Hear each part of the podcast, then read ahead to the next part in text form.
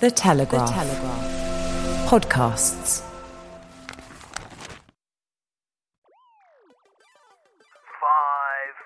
I actually thought watching Boris Johnson, ah, he's had a night's sleep and he's eaten his three shreddies because I thought he had a bit more vim and brio today. You all had all of the data, the world's data on COVID at your fingertips, and you were never scared enough to stay apart or follow the rules. Nobody ever solved an airborne virus transmission with a one way system in Tesco. I said that the way that most people wear their masks make them as much use as a chocolate fire guard. We have liftoff. Welcome once again to Planet Normal, the Telegraph podcast with Allison Pearson. Hello. And me, Liam Halligan. Can Boris cling on? We asked that question at the top of last week's Planet Normal. And seven days later, the same question dominates British politics even more so. Public anger about Partygate has, if anything, intensified, with the Prime Minister's attempted apologies for the Downing Street lockdown drinks falling as flat as cheap Prosecco the morning after the night before. Meanwhile, as Omicron cases plunge, even the most zealous lockdown advocates, the harder, faster, sooner crowd who've dominated our media landscape for the last two years, now claim they're huge Planet Normal fans. We've always questioned lockdown, they bleat. Oh, and the human suffering. Well, for those brain dead weather vanes, we Planet Normal citizens have a taut two word message, the second of which is off. Since the spring of 2020, your Planet Normal co pilots, rather than accepting the prevailing narrative, we've sought out and closely examined evidence, looking at data describing what we know, rather than swallowing dodgy modelling by the government's pet academics. We've consistently reported the human realities of lockdown, informed above all by our superb Planet Normal audience.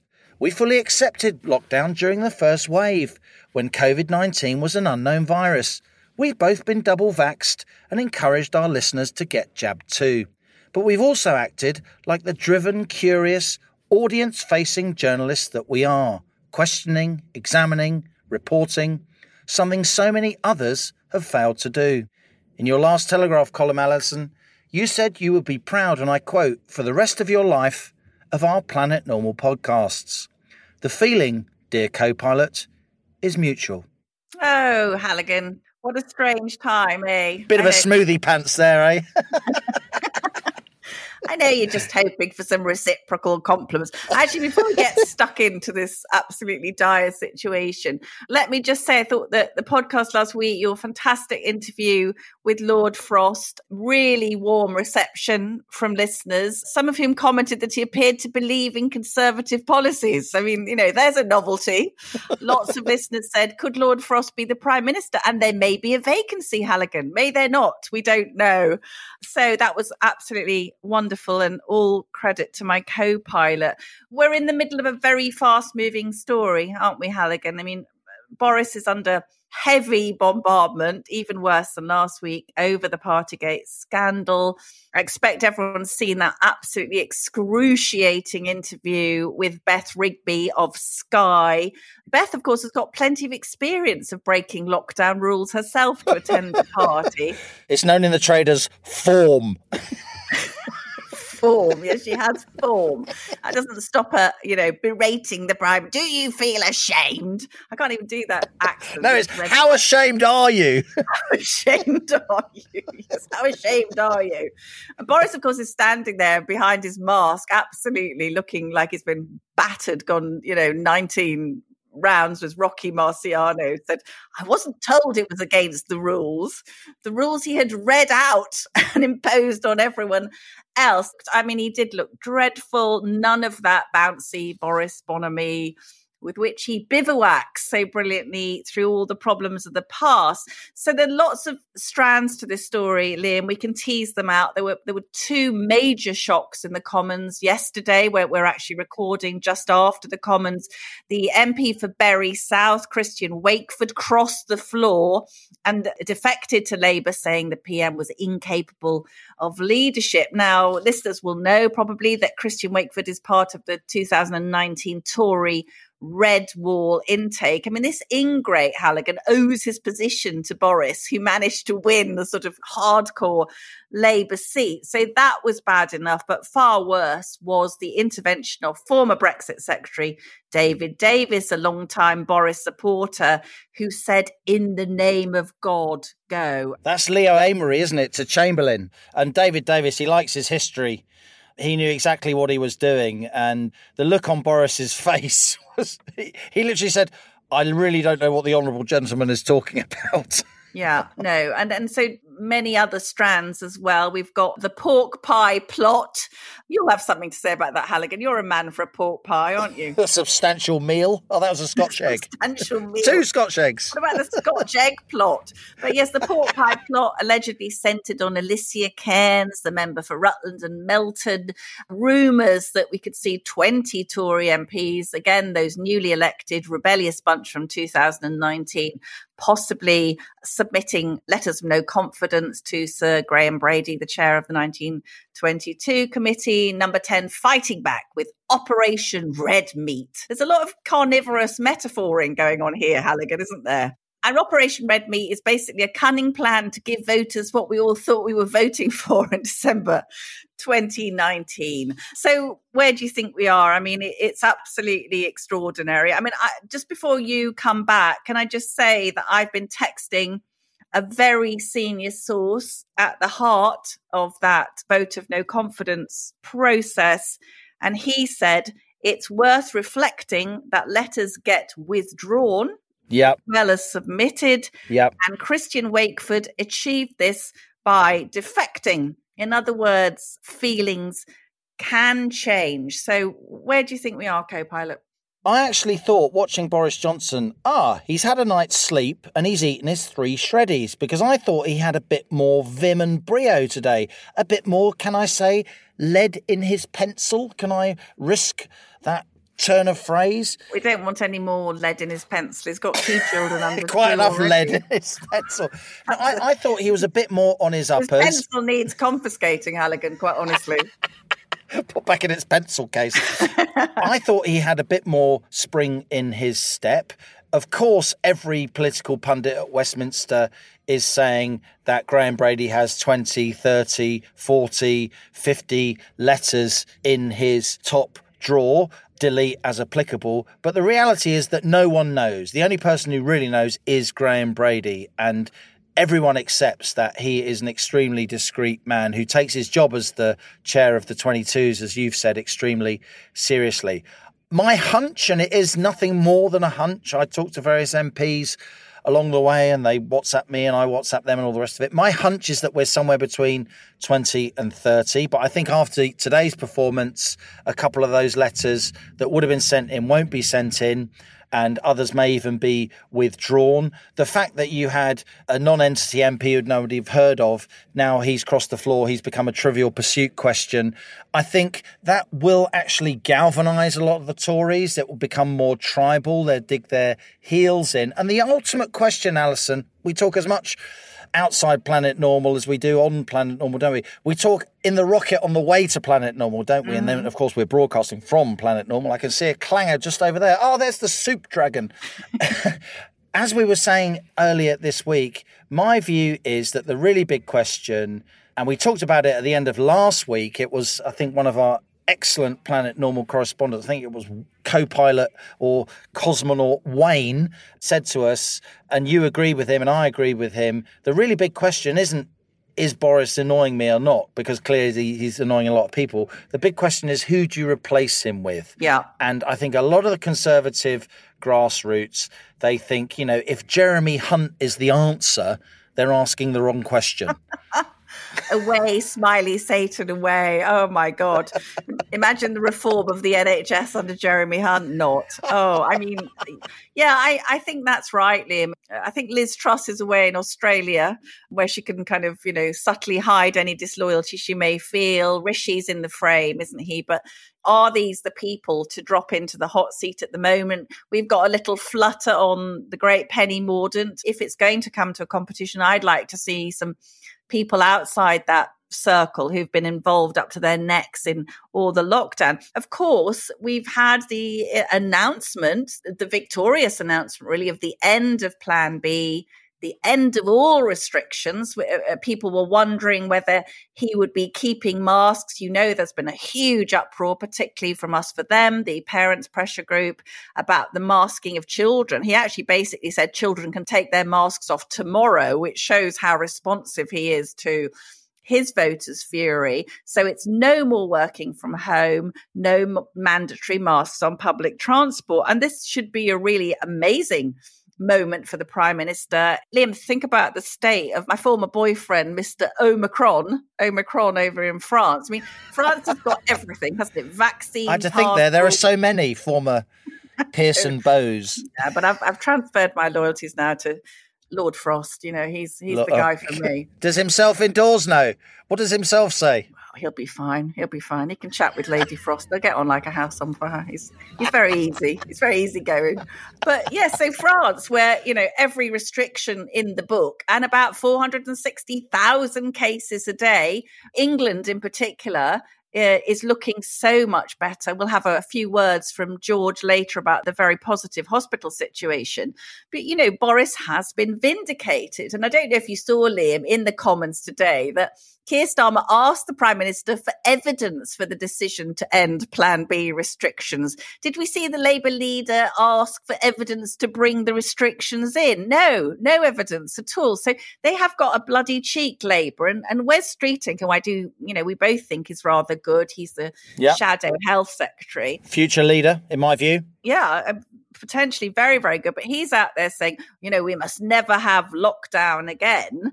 But the opposition party not only failed to challenge any of the destructive rules, but continually called for them to be stricter. Just to introduce the final thread in, in what I think is this actually amazing psychodrama? This is Othello. This is a revenger's tragedy, Liam, because we've got Dominic Cummings off stage, haven't we? Former incredibly close compadre of Boris, who is now saying he's prepared to swear on oath that the PM was warned of holding this highly damaging party. And I was talking to himself last night, who, as you know, is a bit of an academic scholar. And Anthony said to me, You remember that what Iago He's the brains in the family. He's the brains in the family. I know. I'm the showbiz end of things. But Anthony said that what Iago hated about Othello was Desdemona. And I think we've got an astonishing triangle going on there because Cummings, I think, thinks he was the Svengali. He got Boris, who's a bit sort of bumbling and can be clueless, into Downing Street. He sorted out Brexit. And then the Othello, the Boris figure, had the gall to chuck him out and go with Carrie, go stick with Desdemona. So I think we're seeing and I don't think Cummings will rest until Boris is dead. Basically, what, what what do you think? I mean, you know him a bit. I mean, it's incredibly riveting, but also really quite horrible and un- unedifying. Yes, of course it is. I think psychodrama is a good word. There's clearly a lot of bad blood there, a big vendetta, as we've been saying in recent weeks on Planet Normal. When people work at the highest echelons of power in a goldfish bowl under enormous pressure, it's not all nicey nicey. People get trampled on and feelings get seriously hurt, noses get put out of joint, mm. and very driven people don't let up until they get their way. That's you know the kind of personalities that are attracted often to politics. And I thought that when the Prime Minister was talking at the dispatch box earlier this afternoon, Wednesday afternoon, when we are recording this, he's trying to get beyond that. The line that stood out for me, the line that he will be hoping gets on the tea time news this evening, Wednesday evening, is when the history of the Labour Party is written, when the history of the COVID pandemic is written, I made the big calls correctly. And that's what he's got to focus on because objectively, the UK and certainly England is in a better position than pretty much any other big economy in the Northern Hemisphere, even though we are arguably the most open and most customer facing economy in the Northern Hemisphere in terms of our travel and our trade. And in that sense, in a situation where everybody's had a really bad time across the world, the UK has got a decent claim and Boris Johnson has got ownership of that claim to have done reasonably well during this pandemic. And that's what he's got to focus on. And that's what he's hoping the removal of these Plan B restrictions will do, getting the Tories back on side, getting the rank and file back on side, getting a lot of the silent majority of the British population who are completely cheesed off with these restrictions mm. back on side. Look at the opinion polls now, a complete reversal, not just from this time last year, but you know, just a few months before Christmas, with a lot of skepticism towards these ongoing restrictions. So he is hoping that that can punch through. And in some ways, he doesn't deserve to get through this crisis really unscathed because he made some really stupid decisions and he clearly should have had somebody around him or himself if he saw that email or if he was told by Dominic Cummings. Yeah. And he probably was in passing. The question is, has Dominic Cummings got a sort of email audit or WhatsApp trail of it? We shall see. He should have just said, look, the Strength Party is just mad. As we've said before, and Alastair Campbell would have said, whatever you think of him, do not do this. You need people with enough political savvy to look down the road at how something is going to look in retrospect if it leaks. And these kind of things always leak. But I would say, with some hesitation, you know, he may end up. By the time this podcast come out, he may no longer be the prime minister. He may not be the prime minister this time next week. But I would say after today's performance, he's got more of a fighting chance than he had at the beginning of this week, even than he had when we recorded last week's podcast. And I say that I say that because because of the response when he declared that this pandemic restrictions that they are coming to an end. And an awful lot of his rank and file will think, would Keir Starmer have done that? Probably not. I agree with you, Liam, and I think you've picked up the line that all of his consiglieres are using is he got the big calls right. That's what they are going out and claiming. But I was quite interested, Liam, talking about his survival. There was a poll by Channel 4 News which showed that a majority of Conservative Party members, 63%, don't think the Prime Minister should resign over Partygate. 25% wanted him to stand down immediately. And I don't know what you feel, but I find this round the clock baying for Boris's blood by his old enemies in the BBC and on Sky News to make you feel a bit like, sorry, this man's democratically elected by us. The media, which has had such a pernicious influence during the lockdowns, has you know, forced him, I think, to do things against his nature. Now they think they can drive him out. Well, sorry, you know, we are a democracy. Beth Rigby doesn't get to decide whether the prime minister, you know, survives or falls. And I think you don't know if you saw Liam. There was a very, I think we both admired a story this week by Sarah Knapton of the Telegraph Science editor. Absolutely. Superb journalist. Very, very good story. Again, supporting some of what we've been saying on Planet Normal that wildly incorrect COVID modelling had bounced Boris into the second lockdown. The usual suspects, I think this time it was modelling from Cambridge and Public Health England, had predicted 4,000 deaths a day. And they had leaked that terrifying figure to the press. So by the time Boris was able to try and consult Professor Carl Heneghan and a few more moderate voices, Professor Tim Spector, the public were already calling for more restrictions. And I think when the history of this period is written, this is what we will see that an essentially libertarian prime minister who probably was quite suspicious of some of what he was being asked to do wouldn't have ever been his inclination to stop people having a drink, Liam you know, or or using the lead in their pencils. But I do feel sympathetic about the prime minister, and I do think now we can rely on him to say it's over. No more COVID. We're sick of it. We're moving on. I don't think I would trust Keir Starmer to do that. I don't think I would trust Jeremy Hunt to do that. So I think it's a slightly invidious choice, isn't it? It is. When I saw Sarah's piece, I felt warm inside because it made me uh, proud that our colleague had written that uh, and that the Telegraph had ran it in, as prominently as they did run it. That's a big, big move by the Telegraph, but they did that because they're we are a responsible paper, and the science editor had the story, as we say in journalism, bang to rights. Yeah, it, it wasn't you and me gunslinging. Not that we are slipshod with our facts, but we are commentators. God forbid, Halligan, we are. You know, we join the dots before they're undeniably joined. And it strikes me that the narrative is now completely shifting.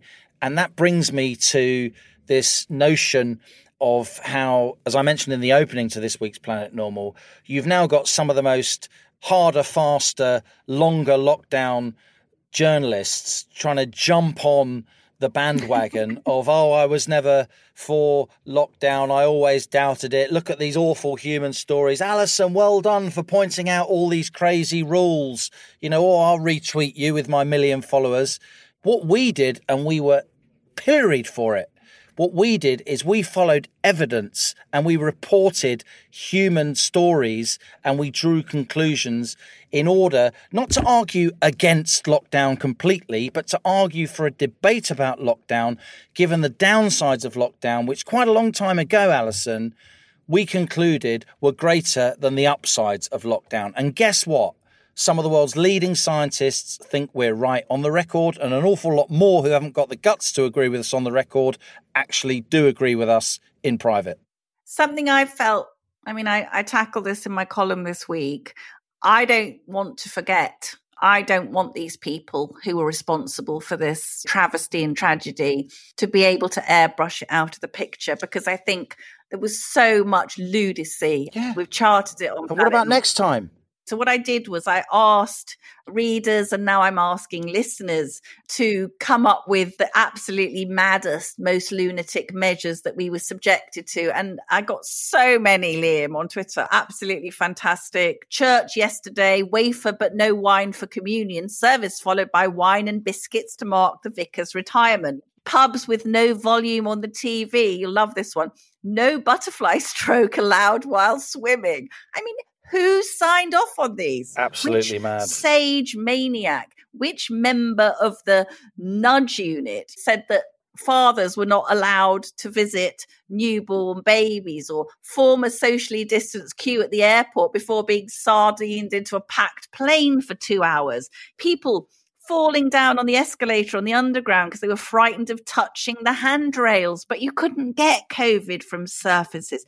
On and on. And, you know, this lovely guy wrote to me and said, Nobody ever solved an airborne virus transmission with a one way system in Tesco. So we've got these fantastic memories from people. Birmingham City Council cutting the grass in two meter strips so the weeds could socially distance. I mean, there are very, very funny ones, but people died alone. Somebody wrote to me and said, How many people died alone? And I think we should just keep mentioning these things because they shouldn't be allowed to get away with it. And as you said, we're seeing these public recantations now. Did you see that guy from the nudge unit?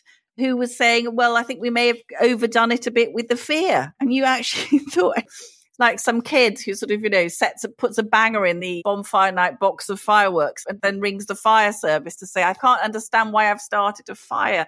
So yeah, on and on. I mean, we are vindicated, but these people shouldn't be allowed to forget.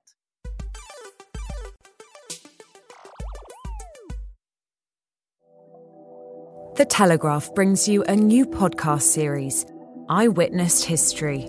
Harry, will you take Meghan to be your wife? The moments we all remember, I will.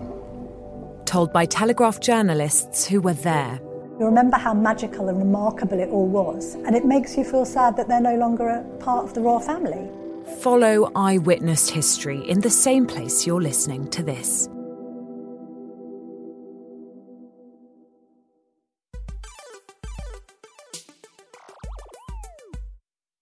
Anyway, on to a bit of showbiz razzmatazz. We don't often get that in the Rocket, but this week our guest is Denise Welch.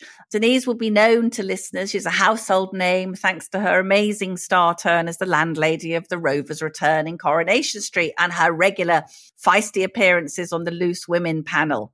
Denise, who describes herself as a down to earth Geordie, has been one of the very few celebrities and TV stars to speak out against lockdown restrictions, becoming a hugely effective campaigner on social media, often calling out senior scientists and MPs.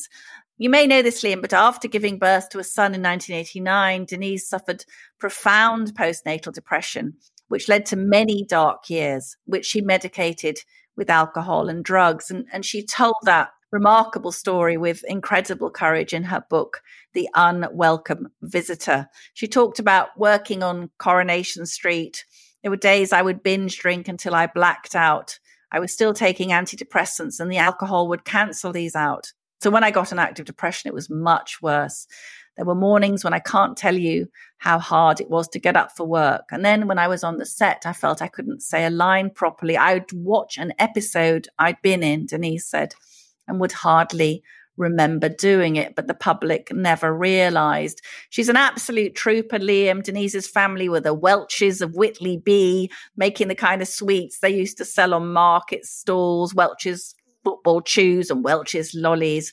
Over Christmas 2020, Denise's dad, whose best friend was the sitcom writer of genius, Ian La became seriously ill. Denise caused huge controversy when she said she was glad that she drove up north, breaking COVID rules, to see her dad for the last time. I began by asking Denise Welch how she feels about being called courageous for the stand that she's taken against lockdown. Well, it, it's interesting that you say courage because you know the people who support the likes of, of you and I, you know, say, "Oh, you're so brave." And I think within my industry, obviously, we're living in an era of cancel culture. You know, I think maybe because my dad was, perhaps I've always been a, a people pleaser. Really, a- again, people might think, on Loose Women, that that wouldn't be the case. But I've actually never been that controversial. Loose Women is a show where we where, where, where it's opinion led and it's anecdote led. So it's always about myself and often in a very sort of self deprecating way. But, you know, I didn't want people not to like me. And again, in our industry, it's become much more so over the last few years that you've got to be very careful what you say. When I'm doing loose, I have to self edit in my head what I'm about to say every single second because one false move and that's it. But with this, obviously at the beginning it was all terrifying and we were seeing pictures of you know tanks in the street and it was this awful weird surreal thing that was happening. And i was as frightened as anyone. Not so much of the virus then i was just frightened of this kind of awful atmosphere that was pervading over us all. And then it all started and we went into lockdown and for some reason, something in my bones, something just told me that, as my mother used to say, there was a rabbit off somewhere. And it wasn't to say, because I know we've all been accused of being a COVID denier, never once have I ever denied the horrendousness, if that's a word, of this virus for a lot of people. But it was when, mostly, when it really turned, it was when the bridges were happening. So we were all clapping for carers, which we were happy to do. And on a Thursday night, I would turn on the news or look at the, the papers or whatever. And there on a Thursday night, supported by our emergency services, the fire, the police, the ambulances, were hordes, hundreds, nay, thousands of people on Westminster Bridge, outside of hospitals around the country. Now, I didn't have a problem with that at all.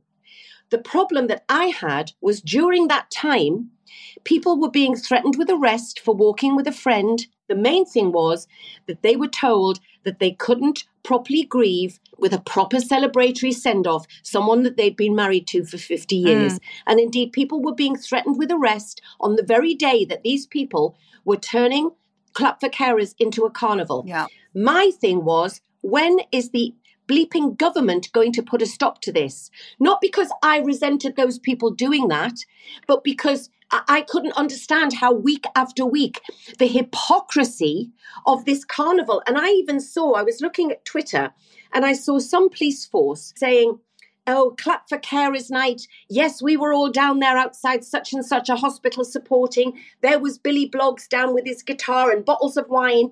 This is where we're meant to be protected. This is what they were telling us that this was dangerous. This was because a deadly pandemic was amongst us, and we must not even talk to another person in the street. And that's when I thought, nah, sod this, it's over for me. I've seen the Emperor without any clothes, and once you've done that, as you know, Allison, you can't see him with the clothes again. And so then I'm coming at everything from a completely different narrative. And when I realized that th- there was a sort of Covidian cult emerging, was after the first wave, where many people lost their lives, not just with COVID or of COVID, but because of COVID, when we went through a phase of months where we didn't have hardly any COVID. And I couldn't believe that nothing was being said about this. So you had all of these weeks on end going by, sometimes with zero deaths. I never once said COVID is over. All I was saying is, since the first wave, there has been a lot learned medically about this condition. They are proning patients, they're not ventilating them as much. There was three drugs that were really successfully helping people who maybe previously would have died. So all I was saying is we can't go back to where we were. So this is good news. So I would see that say somebody I would never take my advice from Joan from Facebook, as many people think that I do. I would see that, say, Doncaster Hospital has had no COVID patients for three weeks. I would then look at the ONS situation. I would then find out. I would maybe ring the local Doncaster paper. I was uh, I was quite obsessed with it. It's interesting, isn't it? Because as you say, once you start to sort of feel the narrative unraveling, you, you know, you do start digging into it. So well, you do. And the thing is, every single night, as soon as the deaths weren't there, the cases started to be pushed out. So there wasn't enough fear at that point in the deaths. So let's change deaths to cases. And of course, unless you were people like you as a journalist or me, just somebody with a vested interest in what was happening in front of us, you would think that everybody was still going to die. People on Twitter will say to people like you and me, oh, where did you get your medical degree from? Mm. Which virologist are you quoting? But isn't it the fact that what I think shines through all your social media stuff is that you are a woman obsessed. And, and why do you think that is, Denise? Now, some listeners will know that you've written absolutely brilliantly and heartbreakingly about your own history with mental illness. After the birth of your son, Matthew, you had the most savage postnatal depression. I've just finished your marvelous book, Pulling Myself Together, which I can highly recommend to Planet Normal listeners was there an element, do you think, of you being aware of perhaps an epidemic of you know the mentally vulnerable going to be suffering under lockdown which stirred your passion and anger? It is the only thing that stirred my passion was the fact that i saw the fear machine the scaremongering machine out in force. And therefore i thought when we have the nightly briefings they're going to flip it around and they're going to say it's not over but we're just saying you can go out you can see granny, you can do all these things, but they didn't. They ramped up the fear. And that's when I got really, really angry because I was waking up in the morning and um, Nadia Sawalha called it to me one day the scroll of terror, where you woke up every morning, for a second you forgot about it, and then you remembered, and then you'd pick up your phone and scroll down. And the scroll of terror began, and the anxiety and the dry mouth. And I was getting calls and messages from people who had never experienced anxiety before, not as a kind of an illness. And I know that anxiety very easily can tip over into mental illness and certainly into major mental health issues. But when I would put good news statistics out, my example that I remember even her name, I put something like Doncaster Hospital, for example, hasn't seen any COVID patients in 12 weeks. This woman's, Pauline, went you are grotesque. I mean, and I just thought, wow, sorry there's not enough deaths in there for you, Pauline. And a lot of people have got a sort of raison d'etre because of this. Some people on our side of the coin in journalism, you know, there's a lot of people have made a career out of this one way or the other. Mine people say, "Oh, you must have been shut down," or they must not remotely at all. Was there any, you know, uh, attacks coming back at you? And obviously, people would say you want people to die when you'd even mentioned any of these, you know, contradictions. Did you have anything that really upset you? Or- no, they're very supportive of me because I'm not. I've never been controversial. I've never. I was never going to die on the vaccine hill. I was never going to die on the mask hill. But it's how the press twisted as well. I said when they remandated the indoor mask wearing, I said that the way that most people wear their masks make them as much use as a chocolate fire guard. the press then picked it up and said, Denise Welch says that masks are like a chocolate fire guard. I never said that. I don't know enough about that. All I do know is that the way we wear masks, it drives me mad because we're not wearing them properly. And I think the virtue signaling that's happened has really turned my stomach, to be honest. It's really so annoying my Twitter has become much more about the COVID situation, but it's mostly in support of people's mental health to say, this is what you may have heard in the mainstream media today. This is maybe what you haven't heard. This is some data for you. These are some facts. And I have a huge amount of outpouring of love and support. But I cannot tell you, and I'm sure you've maybe been the same. There's a lot of people that use me as a bit of a drug mule. In what way? In as much as they will send me things privately that they want me to put out. Ah. So, have you seen this den? And I think, yes, I have. Why don't you bleeping well put it out? I'll put the stuff that is important to me, not that's important to you. So it's been very interesting. And I'm talking about quite a few famous people have done that, each to their own. Nobody's forced to speak out, but don't try and use me to speak out on your behalf just because you want to save your jobs, you know? Can I bring you to the your dad, who you describe so vividly in your book? Absolute marvelous character, of obviously thwarted thespian, and your mother had that as well. Your beautiful mother, so you had these dramatic genes coming down the family. Your dad took ill over Christmas 2020. You said that you drove up the motorway with a dry, dry mouth to see him. So many didn't break the rules because of this crazy fear that has been instilled in people. So, were you aware when you were driving up the motorway to see him that you were breaking the rules? Oh my God, of course I was. You know, my, my eldest son didn't leave London because of that very thing, because he's in a very famous band, the 1975. And to be honest, those were the only drawbacks, Alison, because if you're famous, if you're well known, the media will make an absolute meal of it. And I had already seen certain people who had deigned to go and visit their parents in a back garden had been plastered over the newspapers because of this horrific act of treason or whatever you'd call it, you know. And so I was worried about it because we were told they were randomly going to stop people and ask them why and where they were going. And so I drove up, but I drove up with trepidation. But anyway, I did go up to my sister's and saw dad, and I'm so glad because we had a wonderful time. And it was on Christmas Day that dad took ill, which turned out to be he'd never been ill in 84 years, Alison, not even hardly a cold. He got this, what turned out to be this awful gallbladder situation. And, and that's why I had been critical of the NHS system. Again, people say, how can you say that? I'm not criticizing the nurses and the doctors in the hospital. The system is broken. And if it hadn't been for my sister and I, my dad would have died much earlier. And that is why I have been so vocal about the stopping of visiting, you know, because it's the families that pick up these things. They pick up dehydration, they pick up Yeah. urine infections because the cognitive skills go. The nurses are very busy. When my dad was in, in one hospital, there was hardly any COVID. They told me that, but they still stopped visitors. It was awful. And then, of course, he eventually was released from hospital after several months. We, we took him back to us in Cheshire and we loved him back to health. And then he got pneumonia. How do you think, Denise? I mean, I was very struck by your description of you and your sister being able to be advocates for your father. I think that's what's been lacking. Is it you're not blaming the doctors and nurses, but there's no substitute, is there, for relatives being by the bedside?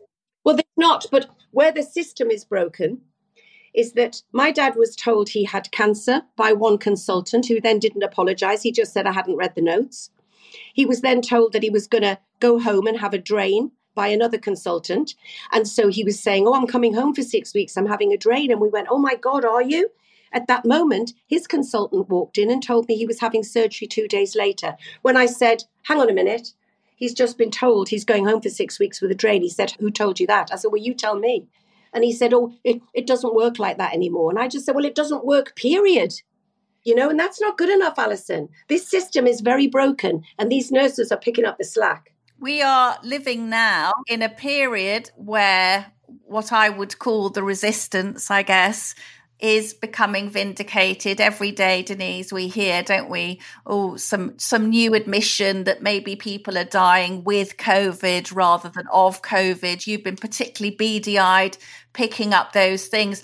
D- do you feel glad that these things are coming out or do you feel it's a bit unbearable that these people who were attacking you are now subtly repositioning themselves for the post covid world? There are many people that, and I understand, that say, but does it matter if they died of or with COVID? I'm not saying that more people didn't die because of COVID. But from the very beginning, we were saying there is a big difference of COVID causing the death or somebody else having COVID, often caught in the hospital, often caught in the hospital, much more so than, than many people thought, caught in the hospital and then dying of their original condition. They just happened to have COVID. So COVID didn't always cause the death of the person with the underlying condition. And again, I talked to several doctors. You know, I talked to them personally. I don't name these people because they may not want to be named, and I talk to them privately. And I'm now to the point where I don't care if people believe that I talk to these doctors. I'm not so stupid as to say things like that and to put data out there, just making it up off the top of my head. So we are being vindicated. But what gets me, Alison, is that with the exception of you and, and, and a few others, most journalists have not done their job. I put the other day, some big journalist had said, you know, almost like breaking news. Some deaths may be with COVID, not of COVID. And it's like, what are you talking about breaking news? We've known this from the absolute beginning of time and have been praying for it. And the other people going, yeah, oh, thank goodness we didn't lock down because we didn't need to again. Oh, brilliant, you know, blah, blah, blah. It's like, hang on a minute. At Prime Minister's briefings, all of you journalists who are now braying about, you know, it, you never once you never once said anything other than, but why aren't we locking down sooner, Prime Minister? Lockdown, lockdown. Other countries are locking down. Why aren't we locking down? And we know that we've got a Prime Minister who just likes to be liked by people. And, you know, I couldn't possibly comment on the on the limitations of my own noble trade. Listen, well, don't worry, I've done it for you. Well, you have done it for me. What's your thoughts? So, with all these Downing Street parties, it it seems to me that a lot of people say, "What's all the fuss?" I mean, I don't know what you think, but it seems to me that it's not about people after work having a few drinks. It's about what other people were not being permitted to do. Well, the main thing to me was I don't care how many of you were there. It's the fact that none of you were scared. And I'm talking about 2020. I'm talking about pre vaccine. None of you together wore masks in Downing Street. You weren't scared of the virus, and yet you were all going home to people that might have been vulnerable. You all had all of the data, the world's data on COVID at your fingertips, and you were never scared enough to stay apart or follow the rules. What's the theory? What what happened? Were they panic stricken? Did they copy each other? What what what do you think went on? The thing is, Alison, I, I really fought not going down these rabbit holes because as well as the people like me who have been very anti-lockdown as a as, as a go-to thing, realizing the collateral damage. And the thing is, when you threaten lockdown even over Christmas, and all these journalists are baying, and the Labour Party baying for tighter restrictions when clearly the data d- didn't require them.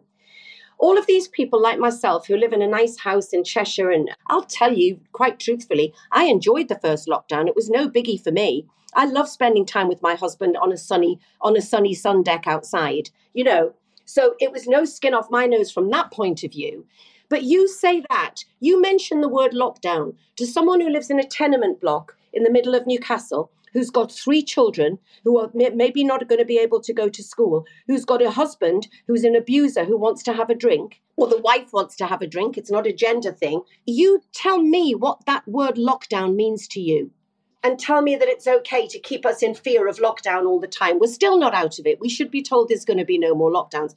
If somebody could just explain to me what benefit the vaccine passport is going to do. I have been very pro vaccine. I am against, as many of us are, the vaccine passport.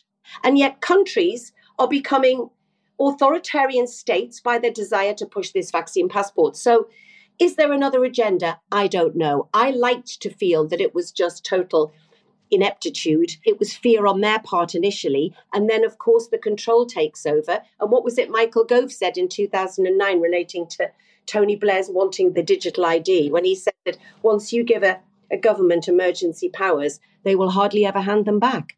You have written again very powerfully about your own struggles with addiction while you were starring in Coronation Street. You were medicating, self medicating depression with cocaine and alcohol. Do, do you think inevitably that, that this whole situation will have encouraged increased addiction? Does that, is that how you see it? Yeah, it has. It has. Without a shadow of a doubt, it has. It definitely has. It's, it's increased attempted suicides. A paramedic told me three weeks ago. He said to me, It's not COVID in this hospital that's causing the problem, it's COVID protocol. It's not saying there wasn't any COVID. He said it's the COVID protocol. And he said 70% of call outs, Denise, on some nights on mental health distress calls, and nobody is picking up on that. Nobody. Can, Denise Welch, can you be the Prime Minister? I think Mr. Halligan and I would like would like to nominate you. Now, just tell us quickly. Oh my God. I'm so passionate about all it is is about presenting the truth to people and not just what they hear on the news and read on the mail online on Planet Normal, Liam and I love to hear about, you know, where people came from, the, uh, the stories about how they got where they are. You're a, a proud product of Whitley Bay in the Northeast. Now, I know, I know, I haven't broken this news to co-pilot Halligan because he'll explode with excitement. But your godfather, Denise, is the wonderful writer Ian La Frenais, and in one part of your book, you say that you had Rodney Bewes of the Likely Lads lodging with you. So when he wrote the Likely Lads, the second series, I was nine, and of course they were like they were like the Beatles. One day, Ian used to have this silver cloud Rolls Royce, you know, in the days that Rolls Royces looked like Rolls Royces. And he took me in a car in the Rolls Royce. He picked me up from school at lunchtime. In the car was Ian, Rodney Bewes, and Tom Courtenay. And I'm nine. And we went and had fish and chips at the coast. And on the way back, he dropped me at school. And Rodney Bewes told this on my This Is Your Life. Apparently, I got out of the car and said, Oh, well, back to reality. That's the style. You also, you know, you, you, went on to be in, you know, Spender, all these, you know, Byker Grove, obviously Corrie. Can you give us a few bars of the of the song that you had in the um, went into the charts at number one, didn't it? You don't have to say you love me, just be close at hand. Can I just say that now you've basically got a degree in virology? You have spoken out absolutely brilliantly about your depression, g- given comfort, I think, to millions of people. And now you've given the same comfort and strength, I think, to people who've been terrorized and te- really terrified of COVID, but you've put yourself out there in in the most remarkable way. And on Planet Normal, we salute you, Denise Welch. We certainly do. What a fabulous interview! You got her to sing on the rocket. That's my job. I know you normally are the singer, but I thought as Denise has been top of the charts. Now, do you think she's more uninterruptible than your co-pilot? Be honest. I think you met your match there. Can I just say, Halligan, that forget Sue Gray investigating the Prime Minister. Get that Denise Welch into number 10. Isn't she marvellous? She can give her verdict from the set of The Rover's Return, can't she? Or the Queen Vic in EastEnders. Get out of my pub, she can say in a wonderful Northeast accent. She's extremely modest, Liam. She did get into a grammar school. She said she wasn't one of the more academic kids. She obviously shone at drama, but she's absolutely been a woman obsessed with this. As she said to me, she saw the emperor had no clothes and she has learnt. She has, like you and I, she has acquired the data you know, locking horns with scientists. She's absolutely fearless. And as with a previous guest, Adam Brooks, the publican, here are two very normal, not university educated people who have just got the compassion, the feeling for what's been lost, what people are suffering. And I think that's what marks them out. And I think they feel they've had to step in because they can see this sort of arrant lunacy. And, you know, Denise is a huge advocate on behalf of the mentally ill. You don't need a ritzy ditzy education to work this stuff out. You just need the curiosity and the drive and the determination to look at information in an objective way. As you, co pilot, have proven with your with Velma my... purple roll neck on and those sort of weird blue specs that you sometimes wear in your cartoon format. But I would say this in the end, what really upsets me about Boris Johnson is that he's got an enormous secretariat of people. He's got a civil service of people. If he had been a bit more curious, if he had been a bit more determined, a bit more diligent and hardworking, as you have been, he could have, you know, found out enough stuff to have pushed back against the ever tighter lockdown academics, the sage scientists, the media lockdown champions. He could have pushed back. He could have argued at the dispatch box, I don't think this is right, and this is why. And guess what? yeah, many, many, many epidemiologists would have said, yes, you're right, Prime Minister, we agree with you. Because we know that those scientists who disagreed with prolonged lockdown, you and I both accepted the first, absolutely, as I've made clear. But by the time we got into the autumn of 2020 and into 2021, there were many, many scientists out there who didn't agree. We were giving them a platform on Planet Normal. They weren't getting into the mainstream press. The Prime Minister could have helped them to get a platform into the mainstream press by inviting them through the Downing Street front door so people had to see that the bloke that runs the country was consulting them. But just before we finish off this section of the podcast, Alison, before the emails, I do want to hear from George because we didn't hear from George at the top of the show. And George, of course, this is a bit of a moment for Planet Normal, has been by the side of this podcast throughout our source within NHS England who feeds you data on request, which we can't independently verify because often it isn't published, though we trust its veracity, which is that's why we report it. Yes. So we're going straight to George. People were complaining last week because we didn't have any George. But can I just say, Halligan, you'd be very excited. Denise said that she's going over to LA to stay with her godfather, Ian La and he's agreed to FaceTime us. So let's get him on the rocket. Let's get him on the rocket. Get him on the rocket. Who shall have the fishy on the little dishy? That's the Likely Lads theme tune, by the way, if you're under 50. Before I go to George, there was that chap, Chris Hopson, one of the big sort of NHS cheeses, was on the World at One today talking about, oh, the NHS isn't out of the woods yet. And then citing some 16, 17,000 COVID patients in hospital. And George says, it's looking increasingly like COVID inpatients have reached the peak and will start to decline over the coming weeks. New hospitalizations are trending downwards and have been doing so over the past couple of weeks, although daily variation is quite wide. The proportion of patients in hospital with incidental COVID has fallen to just over 50%. Now, listen to this co-pilot. This means that half of all hospital patients with a confirmed COVID diagnosis are not being treated primarily for COVID. Yesterday, there were just over 7,500 patients being treated primarily for COVID in England, but that is still under half the figure you will see tonight, listeners, on the BBC News. Now, here we go, Halligan. Velma's favourite word, the rate of nosocomial infection.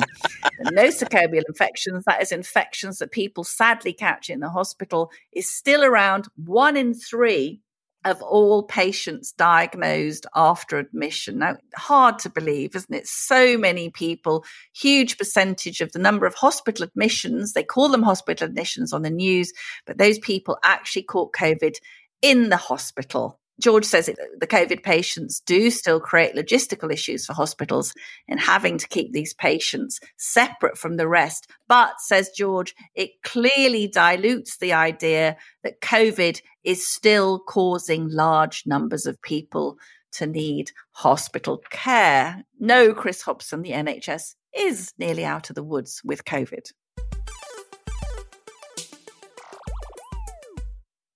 Now, on to our reader emails.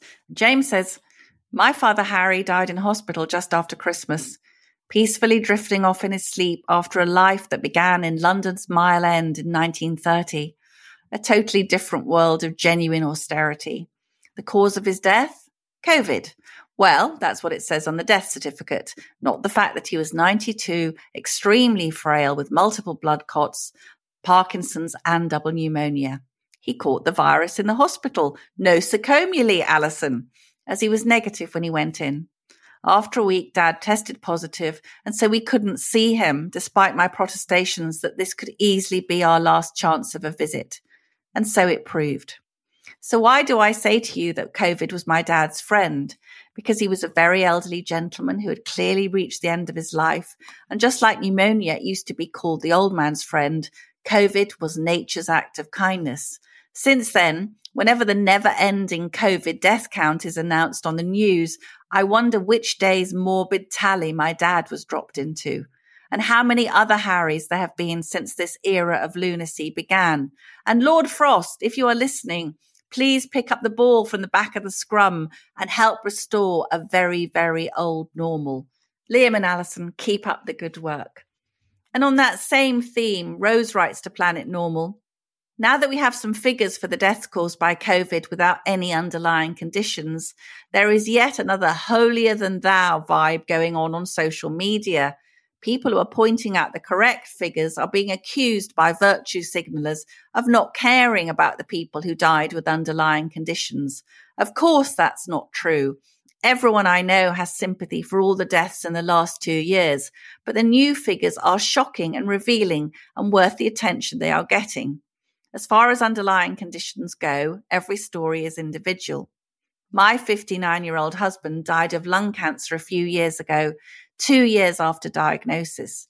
He tried so hard to live, accepted every treatment, chemo, radiation, laser, and he was constantly prescribed steroids and antibiotics. During his two year illness, he was admitted to hospital a couple of times with respiratory infections from which he somehow managed to recover. Had he still been alive during these last couple of years and caught COVID, it may well have hastened his death by a few days. But if his death had then been recorded as a COVID death, it would have been a bloody insult to the last two years of his life. He wouldn't have died of a respiratory infection. He would have died of lung cancer. After all he went through, after how hard he worked to keep enjoying life despite his terminal illness, I'd have been furious to have him lumped in with the COVID figures. Also, annoyingly, if he had caught COVID and managed to recover as he previously did when he had respiratory infections, he still would have been recorded as a COVID death if he then died of his cancer four weeks later.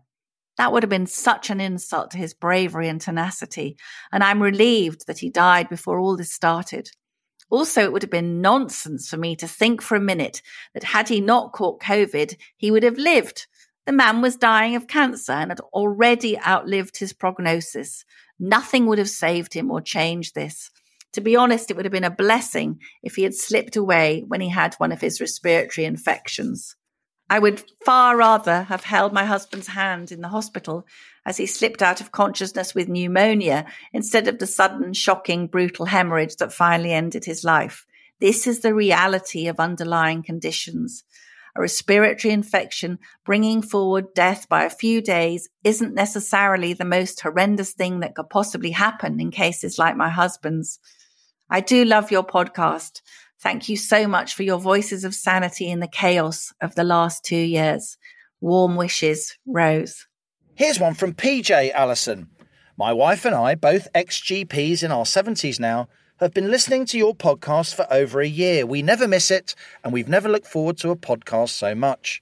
I believe Planet Normal has been a very important source of information on COVID realities, and it's presented in such a sensible, sensitive, and amusing way. There you go, British Medical Association. What do you think of that? And this is from Linda. I can't tell you how much I've enjoyed this podcast for the past 18 months. Thank you, Linda. Liam and Alison bring a sense of balance to the madness happening all around us, and the quality of their guests is outstanding. Just listen to the one with Adam Brooks. He was our amazing publican from Essex, wasn't he, Alison? Just listen to the one with Adam Brooks, and what a breath of fresh air he is. He's fought for the hospitality industry over the past two years, and the points he makes are so valid.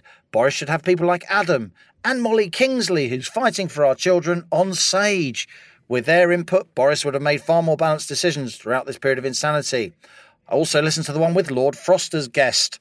Shame he's left number 10, but by doing so, he's raised awareness of the nonsense going on in politics. And Robert says, Good to hear the increasing chorus of support for your battle against lockdown orthodoxy and COVID theatre. More voices seem to be adding themselves by day, though some were cheerleaders for the Politburo, as Halligan has pointed out, and smeared the Great Barrington Declaration. Time perhaps to award Reverse Ferret of the Week award. Congratulations to Planet Normal on the brilliantly effective campaign. What a lovely email. So that's it from Planet Normal. As we leave our sanctuary of sweet reason, our flying refuge of reasoned views, email of the week. It's Alison's turn. Well, Liam, I think slightly controversially, and with the permission of our editor Theodora Louloudis, I think we should give two mugs this week one to James and one to Rose. James and Rose, please email us at planetnormal at telegraph.co.uk and the highly sought after, what does Halligan say, rare as rocking horse poo mugs will be in the post to you. If you enjoy Planet Normal, please do leave us a rating and a review on Apple Podcasts or Spotify. It really helps others to find us and it keeps Liam Halligan very happy. That's the main thing. so do keep emailing us, if only for my sanity.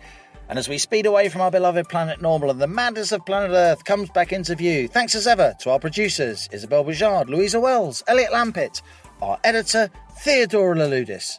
Stay safe and in touch with us and with each other. Until next week, it's goodbye from me. And it's goodbye from him.